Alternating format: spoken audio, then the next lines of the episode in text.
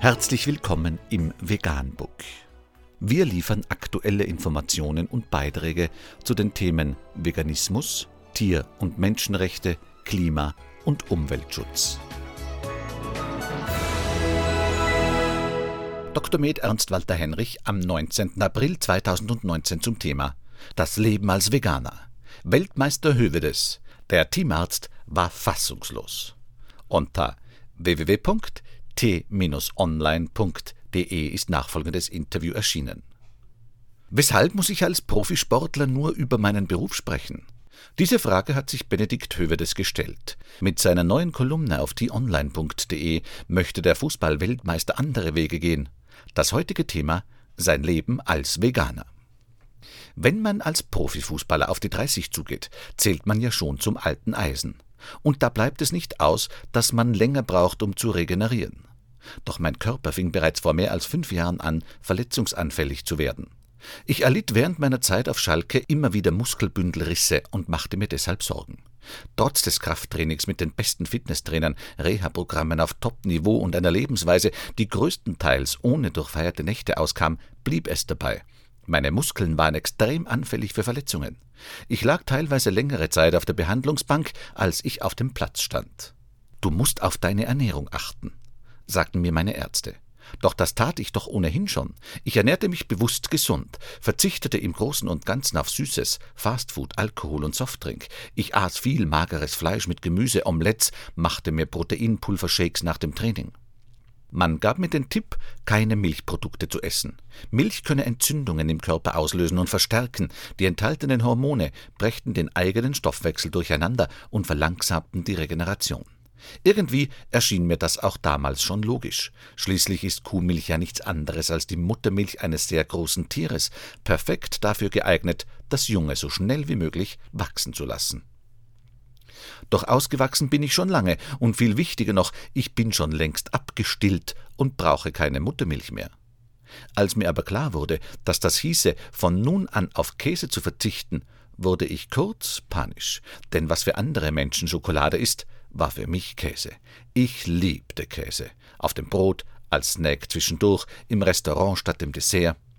Ich zog es trotzdem durch. Schließlich stand für mich viel auf dem Spiel, und meine Blutwerte ergaben, dass meine Cholesterinwerte deutlich zu hoch waren, und das mit noch nicht einmal 30 Jahren. Deshalb fasste ich den Entschluss, komplett auf tierische Produkte zu verzichten. Ich las Studien, sah mir Dokumentationen an und war geschockt. Ich habe, wie die meisten anderen Menschen wahrscheinlich auch, mit der Überzeugung gelebt, dass Fleisch wichtig für den Muskelaufbau ist, dass Eier wahre Nährstoffbomben sind, dass Fisch so wichtige Fettsäuren enthält. Milch macht müde Männer munter. Wer kennt diesen Spruch nicht? Nun lernte ich, dass dies nur teilweise stimmt. All diese Produkte kommen eben in einem großen Paket, das nicht nur die gewünschten, sondern auch ziemlich ungesunde Dinge enthält. Cholesterin, Hormone, Schwermetallspuren, Antibiotika, ungesunde Fettsäuren oder fiese Keime. Es dauerte nicht lange und ich fühlte mich besser. Ich war weniger oft erschöpft, erholte mich schneller, fühlte mich rundum leichter und fit.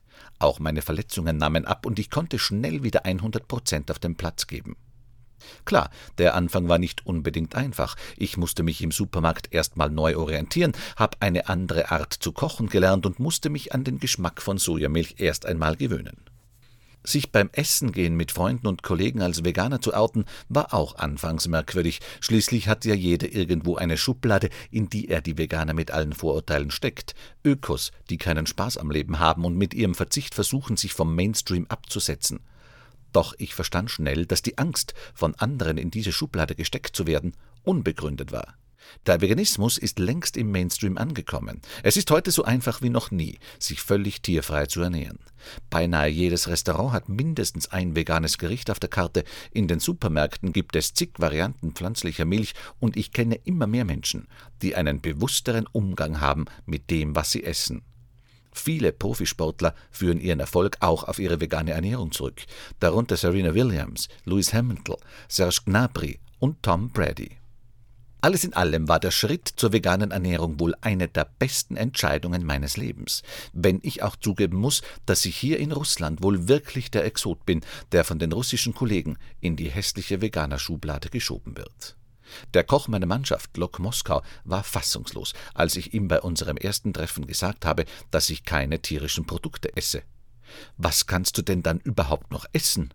Fragte er mit einem so erschrockenen Gesichtsausdruck, als ob er Angst um mein Leben hatte. Es dauerte nicht lange, bis ich ihm erklären konnte, dass sich mein Teller nicht großartig von dem meiner Mannschaftskollegen unterscheiden muss. Eine große Portion Gemüse, etwas zum Sattmachen wie Reis, Kartoffeln oder Quinoa und statt Fleisch eben Bohnen, Linsen oder Tofu. Gar nicht so kompliziert, trotzdem wird gelacht, wenn ich nach meiner Extraportion Salat frage. Da stehe ich aber mittlerweile längst drüber. Ich bin heute so lange verletzungsfrei wie schon ewig nicht mehr. Die besten Grüße aus Moskau, Ihr Benedikt Hövedes. Vegan, die gesündeste Ernährung und ihre Auswirkungen auf Klima und Umwelt, Tier- und Menschenrechte. Mehr unter www.provegan.info.